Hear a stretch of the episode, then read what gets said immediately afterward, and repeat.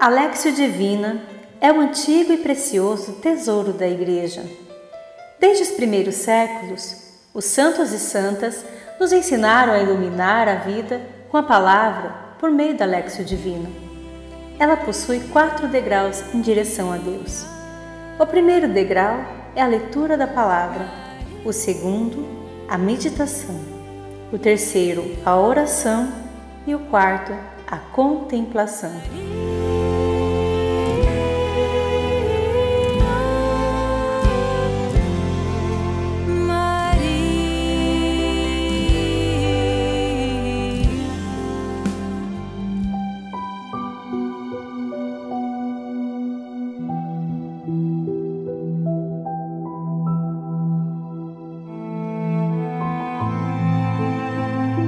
Alegria e paz.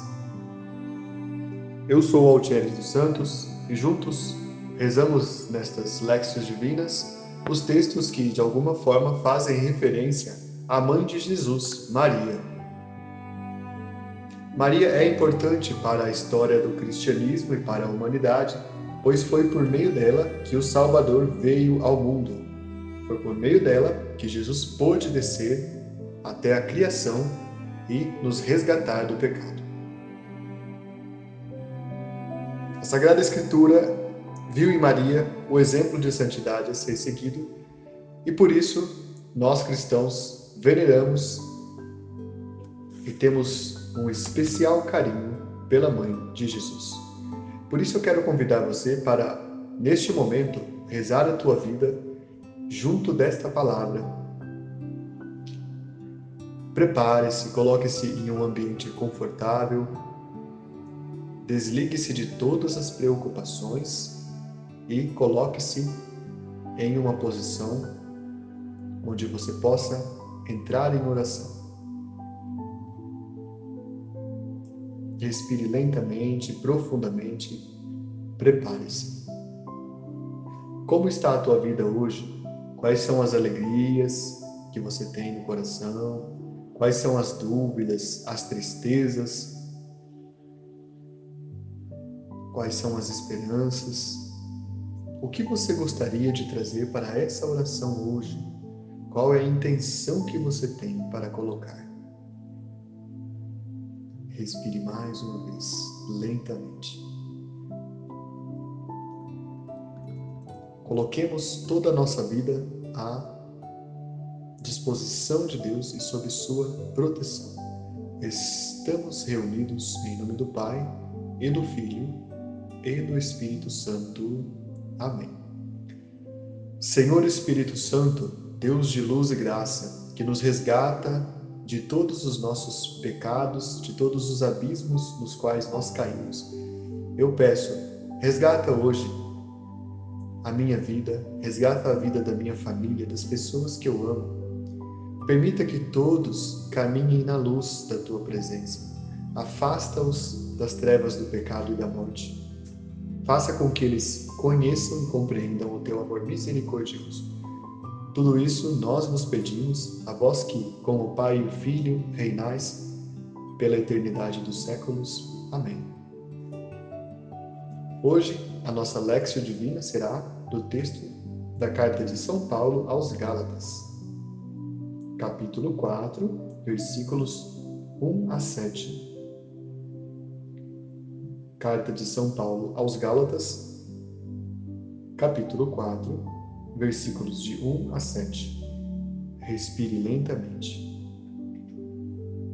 Diz São Paulo: Ora, eu digo, enquanto o herdeiro é menor, embora dono de tudo, em nada difere de escravo ele fica debaixo de tutores e curadores até a data estabelecida pelo Pai. Assim também nós, quando éramos menores, estávamos reduzidos à condição de escravos, debaixo dos elementos do mundo. Quando, porém, chegou a plenitude do tempo, enviou Deus o seu Filho, nascido de mulher, nascido sob a lei, para resgatar os que estavam sob a lei a fim de que recebêssemos a adoção filial. E porque sois filhos, enviou Deus aos nossos corações o espírito do seu filho, que clama: Abá, Pai, de modo que já não és escravo, mas filho. E se és filho, és também herdeiro, graças a Deus. Respire lentamente, mais uma vez.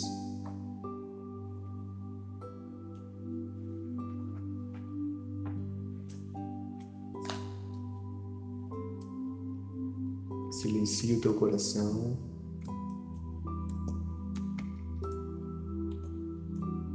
E subamos juntos o segundo degrau da Lexio Divina, o degrau da meditação. Você já visitou uma fazenda ou museu onde houve o crime da escravidão, onde estão colocadas peças que foram usadas para escravizar as pessoas? São Paulo usa duas palavras que se destacam aqui: escravo ou herdeiro. Ele compara as duas situações e faz isso para que você se coloque e coloque a tua vida à luz da palavra. No Brasil, tivemos a horrorosa mancha da escravidão. Pelos relatos históricos, ficamos sabendo como os seres humanos foram transformados em coisas e maltratados da pior forma possível se você já teve a oportunidade, certamente já visitou um museu onde se pode observar os objetos da escravidão. São correntes, algemas, instrumentos que colocavam sobre o rosto, enforcadeiras, entre muitas outras armas monstruosas que roubavam da pessoa o que ela tinha de mais essencial: a própria liberdade. Nos locais onde haviam rios, eram amarradas correntes tão grossas aos pés das pessoas escravizadas que, se elas tentassem atravessar o rio, acabariam afundando nas águas e morrendo. Como se não bastasse, essas correntes, tão absurdamente pesadas, tinham presas a si bolas de ferro ainda mais pesadas que mal poderiam ser carregadas na terra, quanto mais na água. Na verdade, todos os instrumentos feitos para torturar ou para prender os seres humanos aqui no Brasil eram assustadores e passavam duas mensagens claras. A primeira era mais fácil morrer que se libertar das correntes. E a segunda, que quem estava naquelas correntes estava sendo tratado muito pior que animais, estava sendo tratado como coisa. Somos descendentes daquelas pessoas que escravizaram os outros seres humanos. E somos descendentes também daqueles seres humanos que foram escravizados. Precisamos muitas vezes nos lembrar de que muitas situações em nossas vidas dão errado porque para nós as coisas são amadas e as pessoas usadas, quando seria necessário que as coisas fossem usadas e as pessoas amadas. São Paulo começa o texto no versículo 1 usando a expressão herdeiro. Ele termina o texto no versículo 7 usando a mesma expressão herdeiro. Mas, entre um versículo e outro, ele usa três vezes a palavra escravo, por dois motivos. O primeiro motivo é natural. Nascemos do coração de Deus como filhas e filhos amados, viemos à vida e participamos da corrupção do mundo. Isto é, perdemos nossa liberdade, depois, pelos sacramentos, voltamos a ser filhos e filhas de Deus, livres do pecado. O segundo motivo por ele usar as palavras nesta sequência é que todo pecador ou pecadora, quando entra no pecado, se esquece da própria dignidade e se afunda cada vez mais na lama.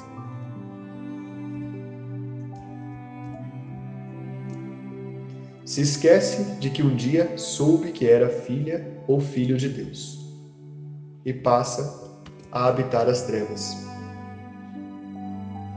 Em tua vida, ou na vida de uma pessoa que faz esse caminho, quando chega-se perto do pecado, percebe-se que não há mais luz, e o que se pode ver é somente a sujeira ao redor do pescoço.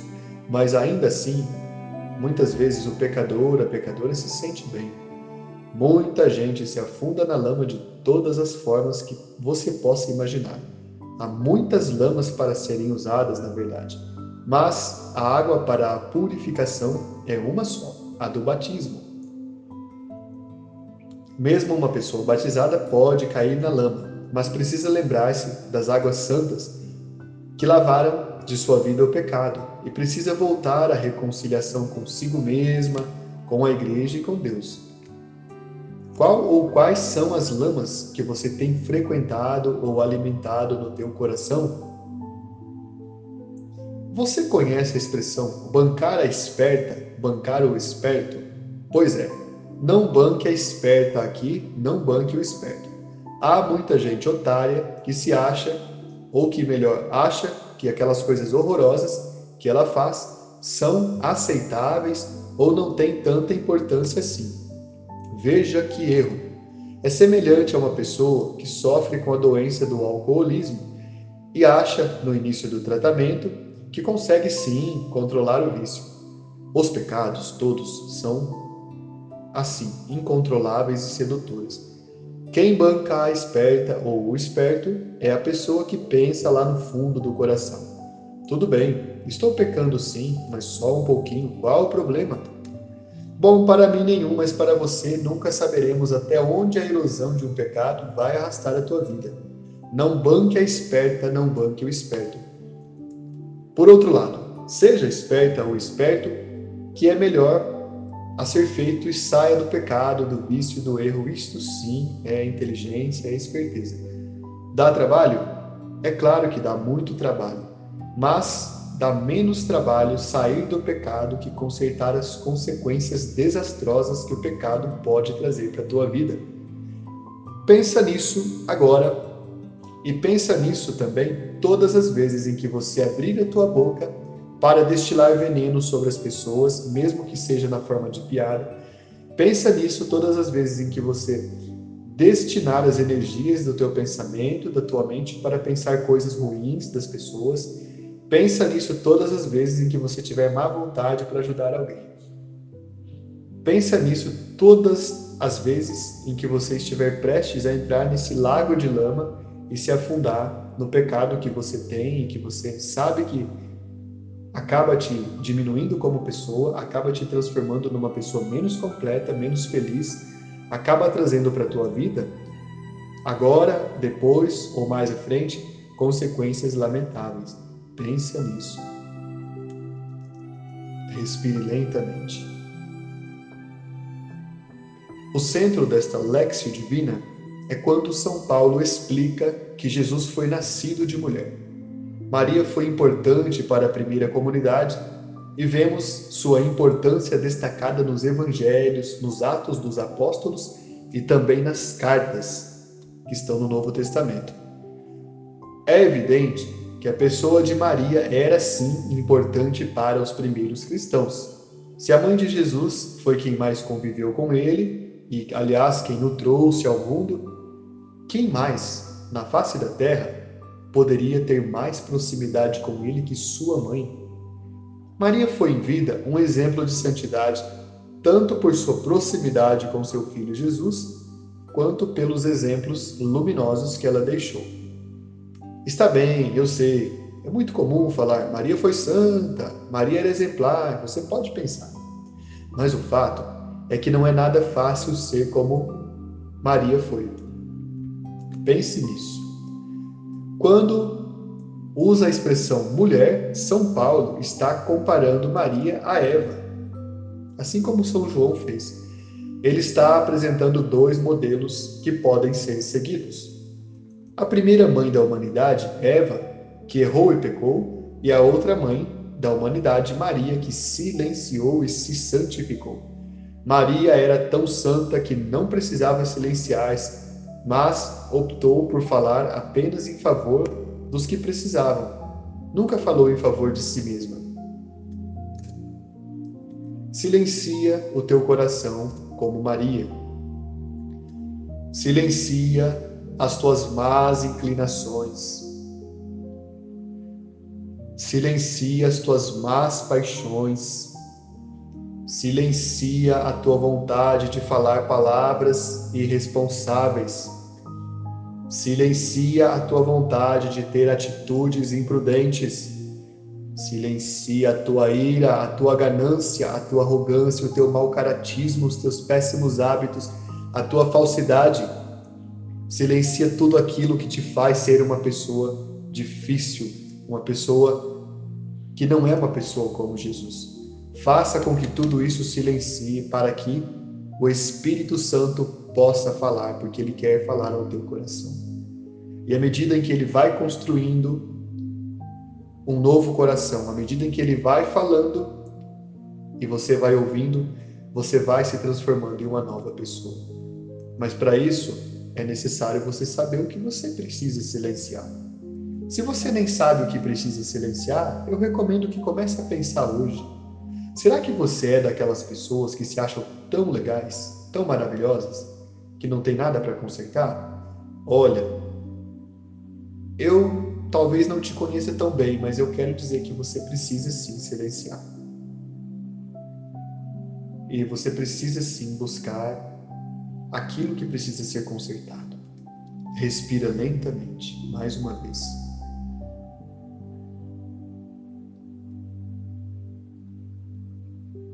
São Paulo usa uma expressão interessante: Abá, pai. A expressão Abá quer dizer algo como papai ou papaizinho. É uma forma carinhosa que apenas quem conseguiu muita proximidade com Deus em sua vida de oração consegue usar no seu contato com Deus. São Paulo diz que Deus enviou aos nossos corações o espírito do filho que clama Abá, Pai. Ou seja, que nós, por nossa própria liberdade, podemos aceitar ou não que o Espírito Santo tome conta de nosso coração e de nossa vida. Deus, nosso Papai, nos mandou o Espírito, mas você já conseguiu observar que entre Ele mandar e você aceitar, há uma diferença enorme. Veja bem, ter vontade de aceitar não é a mesma coisa que ter liberdade. Ter vontade é fácil, basta você dizer que aceita o Espírito Santo entrar em tua vida, mas isto pode ser algo completamente da boca para fora. Abrigar o Espírito Santo na tua vida exige uma liberdade. Liberdade para quê? Para deixar de fora do coração todas as vontades más e vícios, erros e pecados, maldades e inclinações. Ter vontade não é igual a ter liberdade. De boa vontade, o inferno já está cheio, mas é pela tua liberdade que você chegará ao céu. A tua liberdade, não a dos outros. Vemos isso muitas vezes quando alguém vai confessar-se com o sacerdote e, ao iniciar a confissão, começa a desfiar um rosário de situações e maldades das outras pessoas, não de si mesmo. Até que o sacerdote precise delicadamente interromper e orientar que a discussão, aliás, não é uma discussão, é uma confissão, mas do jeito que a pessoa faz, relata, traz as notícias, as informações, apresenta seu ponto de vista, que aquilo ali é dela, é para ela e não para os outros. Por isso é uma confissão e não uma discussão, não uma notícia. Será que você faz isso também? Costuma, na tua prática, restaurativa confundir a confissão com uma confusão? Será que você também costuma atribuir tudo de ruim na tua vida aos outros e não a você? É preciso que você amadureça. Pare de cultivar as mesmas defesas.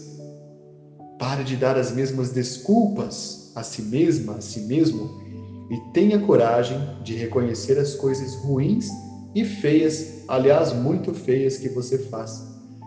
Reconhecer isso não vai te diminuir, mas vai te ajudar a ser uma pessoa ainda melhor. Você não tem coragem de fazer tanta coisa feia? Tem. Por que você não teria coragem de assumir que fez tanta coisa feia? Você não tem ainda mais coragem de apontar as coisas erradas e feias que os outros fazem porque você não teria coragem de apontar para si mesma, para si mesmo, aquilo de horroroso que você fez. Vamos, deixa de lado, de uma vez por todas, estas máscaras e esta falsidade, esses olhos maldosos e este coração envenenado. Senão, como é que você será capaz de chamar Deus de papai ou de permitir que o Espírito Santo entre no teu coração e na tua vida?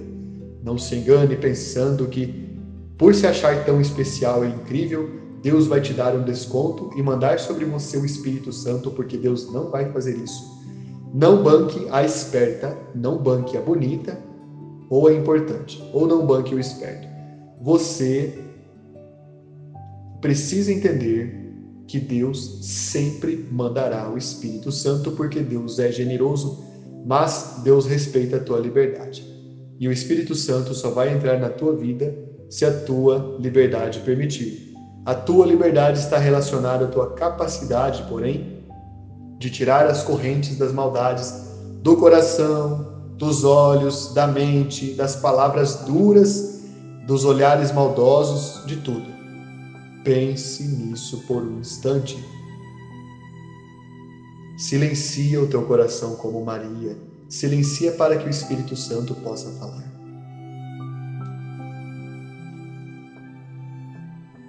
Se antigamente as correntes e algemas que prendiam as pessoas escravizadas eram enormes e facilmente visíveis, as que prendem alguém ao pecado hoje não são assim mais. Elas podem ser, na verdade, bem discretas, podem até imitar uma joia, podem até ser invisíveis. Essas correntes e algemas são todas as atitudes quando de alguma forma, em alguma dimensão da tua vida, recai no erro do pecado. Pode ser uma atitude lamentável que você tem, pode ser um impulso que te atormenta para fazer o que é errado, ou pode ser até um pensamento ou sentimento ruim que você deixa brotar livremente no coração e na mente. Não importa qual seja essa corrente que te prende, ela é sempre fabricada pela tua liberdade qual tem sido a corrente hoje que está prendendo você ao pecado? Ela é discreta, algumas pessoas até percebem, você até usa ela como se fosse uma joia? Ou ela é invisível, ninguém nem imagina que você está preso àquele pecado? Pare por um momento. Silencia o teu coração para que as tuas correntes não te impeçam de receber o Espírito Santo. Respire. Subamos juntos o terceiro degrau, a oração. Faça nesse momento uma simples e direta oração a Deus, falando das tuas correntes, falando de algo que você rezou nesta meditação.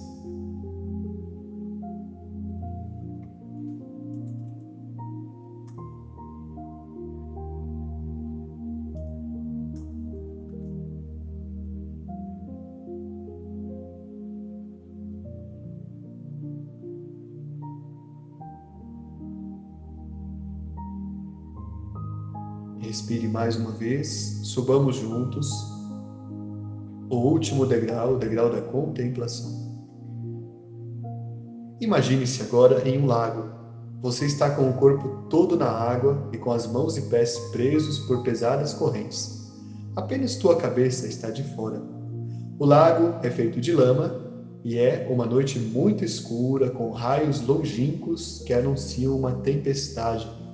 Venta muito, faz frio e você percebe que neste lago, com você, estão muitas outras pessoas se lamentando e chorando, todas presas naquela lama que afunda e faz com que elas flutuem novamente, sucessivas vezes, perdendo a respiração embaixo e tentando respirar quando vem à superfície. Todos que estão ali lamentam-se e choram. Mas você sabe que ninguém colocou essas pessoas lá, nem mesmo a você. Mas foi pela tua liberdade, foi pela liberdade delas que os caminhos as conduziram àquele lago de lama. Respire. Veja na escuridão da noite, a cada relâmpago que risca o céu, as numerosas pessoas, todas presas naquela noite escura da solidão e do isolamento, e você está entre elas. E você pode ver, inclusive, pessoas que convivem ou conviveram com você.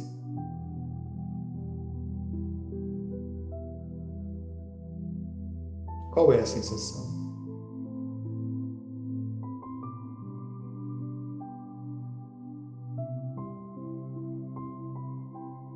Agora imagine que uma luz aparece sobre aquele lago de lama e você começa a ver os anjos descendo para resgatar as almas. É um momento muito bonito e você se emociona. Muitos anjos, com suas túnicas brancas, retiram as pessoas daquela lama escura, mal cheirosa, quebram as correntes e colocam essas pessoas na margem, sentadas na areia olhando para cima, no alto, no centro da luz, você percebe que está Jesus e à sua direita, sua mamãe Maria, em silêncio, rezando e olhando para você com os olhos cheios de lágrimas. Um anjo vem até você e te resgata também. Você sente que as suas mãos fortes pegam você pelos ombros, levantam acima daquele lago de lama, e aquele mesmo anjo quebra com a outra mão as correntes que te prendiam e te coloca na margem, na terra firme, jogando as correntes naquele lago. Respire mais uma vez. Coloque toda a tua nitidez, toda a tua capacidade de imaginação nesta visão. Quais são aquelas correntes que ele jogou no lago de lama elas são um segredo que apenas você conhece, mas é importante que neste momento você saiba quais são aquelas correntes que podem te arrastar para aquele lago. Quando o anjo jogou aquelas correntes agora e você está vendo isso acontecer na sua frente, pergunte-se a si mesma, a si mesmo, quais pecados você precisa jogar no lago de lama junto com aquelas correntes Quais pecados você está jogando no lago de lama junto com aquelas correntes?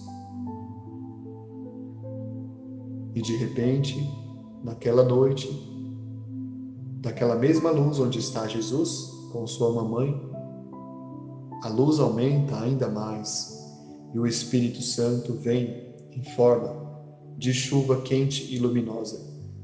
São gotas de água quente que acabam iluminando toda aquela noite escura e fria. E à medida que aquelas gotas luminosas caem sobre a sua pele, sobre o seu cabelo, sobre o seu rosto, vão colocando no teu coração uma sensação de profunda paz e tranquilidade. E aquelas gotas luminosas continuam caindo sobre você. Lembrando neste momento de algo especial que já havia acontecido na tua vida há muito tempo. As águas que você recebeu no teu santo batismo. E o Espírito Santo novamente está colocando aquelas mesmas águas do teu santo batismo sobre o teu corpo, sobre a tua alma, sobre a tua vida. E possam te libertar de uma vez por todas de toda a sensação de opressão, de toda a sensação de tristeza, de dificuldade, de toda tentação que você enfrenta nos teus pecados, nas tuas lutas. O Espírito Santo quer te estender nesse momento as mãos para que você saia do pecado. Receba de braços abertos essa chuva luminosa, quente, nesta noite fria e escura. Relembre o teu batismo sagrado. Lava a lama que está na tua vida, lava a lama das pessoas que estão ao teu redor. Recorda que o batismo que você recebeu foi para te tornar alguém melhor. Aquela água quente, luminosa, pura, transforma a tua vida. E neste momento você experimenta uma profunda sensação de paz, nesta que se transformou em uma noite de luz e paz.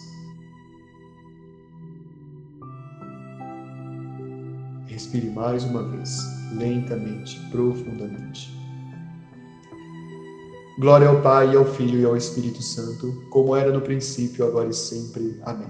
Por intercessão da bem-aventurada e sempre Virgem Maria, abençoe-nos Deus eterno e todo-poderoso, Pai e Filho e Espírito Santo. Compartilhe com as pessoas que você ama esta palavra de salvação. Ajude-as a sair do lago de lama e das correntes do pecado. Louvado seja nosso Senhor Jesus Cristo, para sempre seja louvado.